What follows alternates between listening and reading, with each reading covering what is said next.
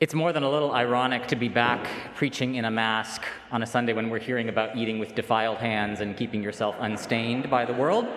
Not loving this, I'm going to be perfectly honest. We're under some new guidelines from our bishop this week. For at least the next couple of weeks, we're returning to some of the stricter masking and distancing mandates that we were observing some months ago. And it's kind of ironic since every one of our scripture readings, to some degree or another, is speaking this morning about purity and spotlessness and what it means, as our opening prayer suggests, to increase in true religion. True religion is our theme for the day. And the tension then that is running through these readings, which is a tension that is as old as organized religion itself, at least on a surface level, is this tension between what we might call purity or cleanliness on one hand and righteousness on the other hand. Perhaps you have heard the expression that cleanliness is next to godliness. Well, it ain't necessarily so, at least not for Jesus. Why do your disciples not live according to the traditions of the elders? That's the question that the Pharisees pose to Jesus because his disciples are not washing their hands in an appropriate way, and they're presumably not following the cleanliness practices that the Pharisees are, uh, are seeking to promulgate. The tension in this text is how to properly observe the commandments of Moses, how to keep kosher, right? Literally, that's what they're talking about. And Mark says that the Pharisees and all of the Judeans don't eat without thoroughly washing their hands, their cups, their pots, and their kettles. That's almost certainly historically inaccurate, right? Because Jesus and all of his disciples are Judeans and are practicing an alternative tradition, presumably they're not the only ones, who are taking their inspiration actually from an older Hebrew tradition, from the tradition of the Psalms.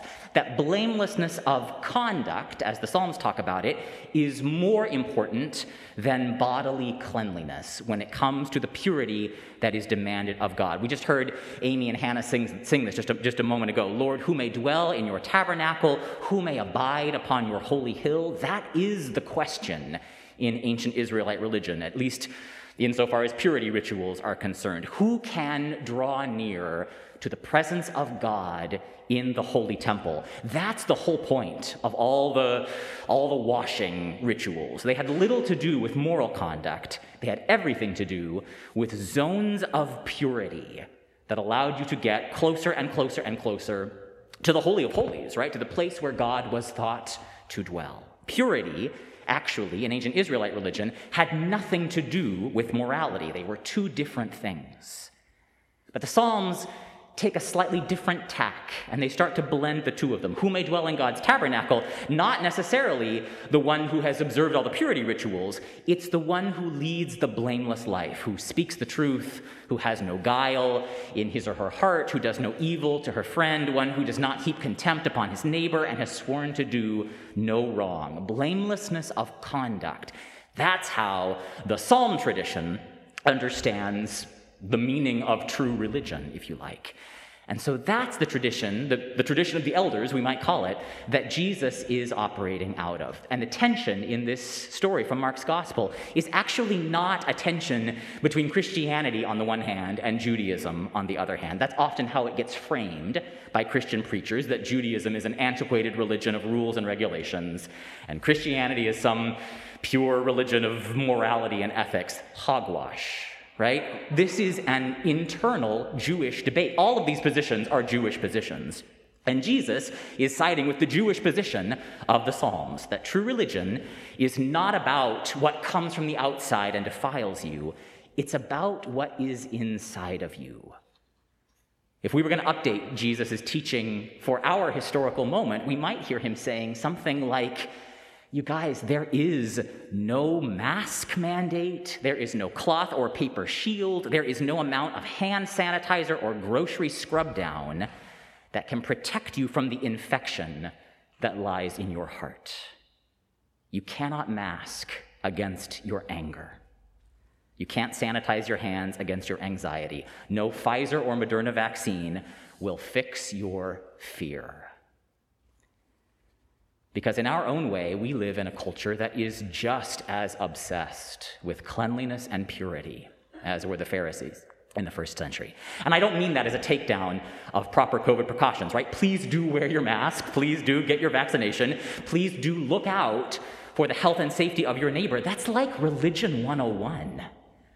But maybe our own scruples around purity and cleanliness right now might help us build a bridge of understanding to the Pharisees and, and those of their ilk. They're not the bad guys, right? They're not the wicked, evil promulgators of self righteousness and hypocrisy. They're people like you and me who are trying their darndest to make sense of their religion in a time where the social norms of their world are changing very rapidly. The Pharisees are trying to, what they're trying to do is hang on to a distinctive Jewish identity in a context where the Roman government is trying actively to assimilate and destroy them, right? Think of the Pharisees actually less as like the, the reactionary right wingers of their day. I think they're more like an indigenous American tribe who is trying to hang on to language and culture in the face of a government that is seemingly bent on annihilating all of that.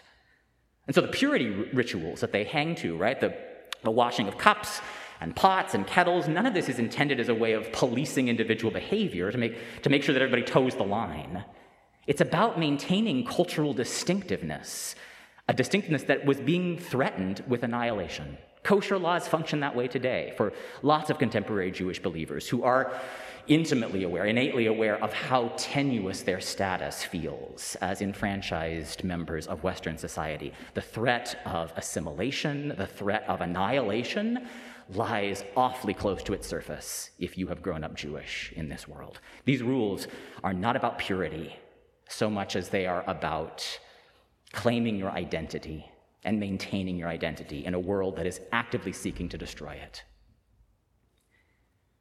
So, in his way, Jesus is just as concerned with that question. Jesus is just as concerned with maintaining distinctiveness.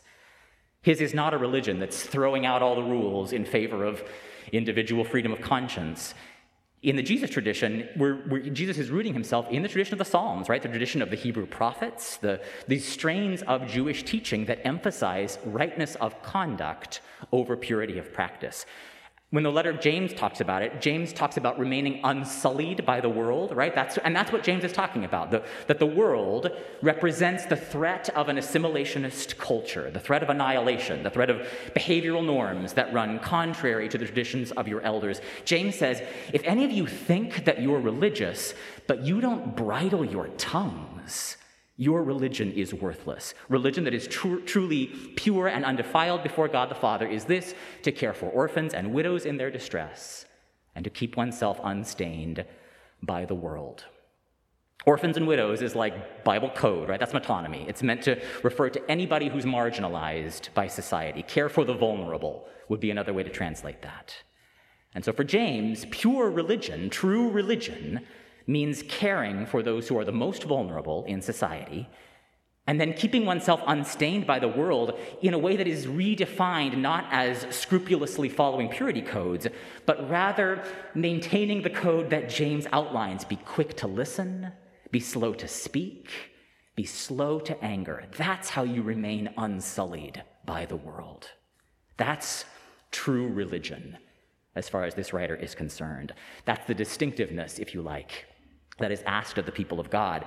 It's not about keeping your hands clean, it's kind of more about keeping your soul clean, if you like. So I don't know about you. My instinct when I'm faced with anything that starts to feel uncomfortably like policing a purity culture is to get a little uncomfortable. If you grew up as I did in a conservative Christian home in the 80s and the 90s, you got a heavy dose of a particular kind of American purity culture. I had a purity ring. That was my promise to remain unsullied by sex until I was married. There were books like I Kissed Dating Goodbye. You know, women actually were the ones who bore the brunt of this particular culture. It was a line of thinking that asked women and girls to keep their hemlines high, their eyes downcast, not to tempt their brothers into sin, basically asked women to police their own bodies as a kind of threat to moral behavior. And you don't need me up here to tell you how damaging that was to grow up as a young woman in a culture like that, to, to be taught in a thousand spoken and unspoken ways that your body was an instrument of sin just by virtue of being there. And that the best thing you could do was to cover it up and hide it away and make sure it was never a means of tempting somebody to misbehave. I mean, that's a culture that was really damaging to men also. Nobody comes out particularly well in a purity obsessed culture that's bent on policing bodies and regulating sexual norms. I, I don't think that we're actually any, any better than the Pharisees when it comes to most of this stuff. In fact, I think sometimes we're a lot worse. And that temptation towards purity culture lies very near the surface of American Christianity. Episcopalians escape the worst of it, although we have our own version of purity culture. I mean, look how spotless this altar is. I mean, you talk about policing cleanliness, and I mean, come back to the altar guild, we'll, we'll talk about that. And here's the thing, right? Like, there's nothing wrong with cleanliness. I mean, there's nothing wrong with maintaining a kind of cultural distinctiveness. I, I find it a little awkward to be up here, like, full throatedly defending purity culture. But there is nothing wrong with maintaining rituals to remind you that God is holy. And actually, the corollary of that is that you are also holy. If I'm going to defend purity culture, that's where it starts, right? You, you wash your hands before you approach the altar because you're going to approach the altar, right? Because you can, because you're, you're worthy to do so, because the altar is actually the place you belong. This is not about keeping you away from God. It's about preparing you to encounter God in your body. That's why these rituals matter. The washing of hands, the, I mean, the washing of pots and kettles, a little bow that you might make as you enter your pew, the, the way that some of us were taught to kneel at this altar as a mark of respect. Others of us have learned to stand as a mark of honor and freedom. All of that is a way of saying our bodies really matter and how we inhabit our bodies really matters. God is not just concerned with my mind or my heart, God is concerned with the body God has made, with what I do with my hands and my feet and my eyes and my ears, looking and listening and tasting and smelling and touching. Right? That's how religion that's how religion works. That's how, that's how God comes to us through our senses, through our bodies. Disembodied religion is about the most boring thing I can imagine. Instead, we give you bread. Under normal circumstances, we give you a little bit of wine too. You're not going to get it for the next couple of weeks. We've been asked to pull the chalice back. That's that's COVID guidelines. But right, like when the diocese tells us we can, we're going to start offering the cup again too. And that's about, you know, that's about safety, that's about prudence, it's about reminding ourselves that we are actually responsible for one another. I mean, you know, I may not be particularly in danger if I get a COVID breakthrough infection, but my neighbor could pick it up from me. And I actually am responsible for my neighbor's well being. That too is a part of purity culture, as warped as that can sometimes get. That your health and safety is my responsibility, just as my health and safety is your responsibility. We belong one to another. And the enshrining of some kind of individual freedom mandate as the litmus test of religion, as some Christians in America are doing right now, justification for not getting vaccinated or not wearing masks. I mean, this idea that nobody but Jesus can tell me how to behave, that's about the least Christ like response I can possibly imagine. There is nothing pure or sacred or honorable or true about that kind of religion. That's, that's selfishness and that's stubbornness. It's not true religion. As James understands it, as the psalmist understands it, as Jesus understands it, true religion asks me to put my neighbor's concerns sometimes above my own. True religion asks me to consider not just what germs might be on my hands, in my nose, but what anger and resentment I might be carrying in my heart, because that can infect somebody too. True religion asks me to think really carefully before I speak, to listen very carefully, especially when I think I'm going to disagree with somebody. True religion asks me to leave aside my selfishness and my fear and push into a far more dangerous place of vulnerability. True religion asks me to hold the truth that my body is dangerous and that my body is sacred. Because bodies can enact an incredible kind of violence on each other. We can infect one another in all kinds of ways, not just through a viral load count. We're meant to interact with one another. And that fact puts us at risk. So wash your hands. Please wear a mask. This is about basic human decency. It's also a deeper reminder that your body matters and that my body matters. And as we learn how to respect and honor our own bodies, I think that's actually how we get better at respecting and honoring one another's bodies. That learning starts right here, right? When we come up to this rail, when we extend our hands, we receive the bread that is offered to us. That's meant as a reminder, right? You can imagine when the officiant hands you that bread, it's as if she's saying to you, Your body is holy. The stuff that your body does, the eating and the digestion, and even the elimination, that is holy. And as we learn how to honor our bodies, we learn how to do that with one another. We learn to speak gently. We learn to listen hard. That's true religion. If we can learn better how to care for one another, how to watch out for one another when we approach the throne of God, then we learn how to do it with boldness and confidence so that we might receive, as the letter to the Hebrews says, grace and mercy to find, to find grace and mercy in our time of deepest need.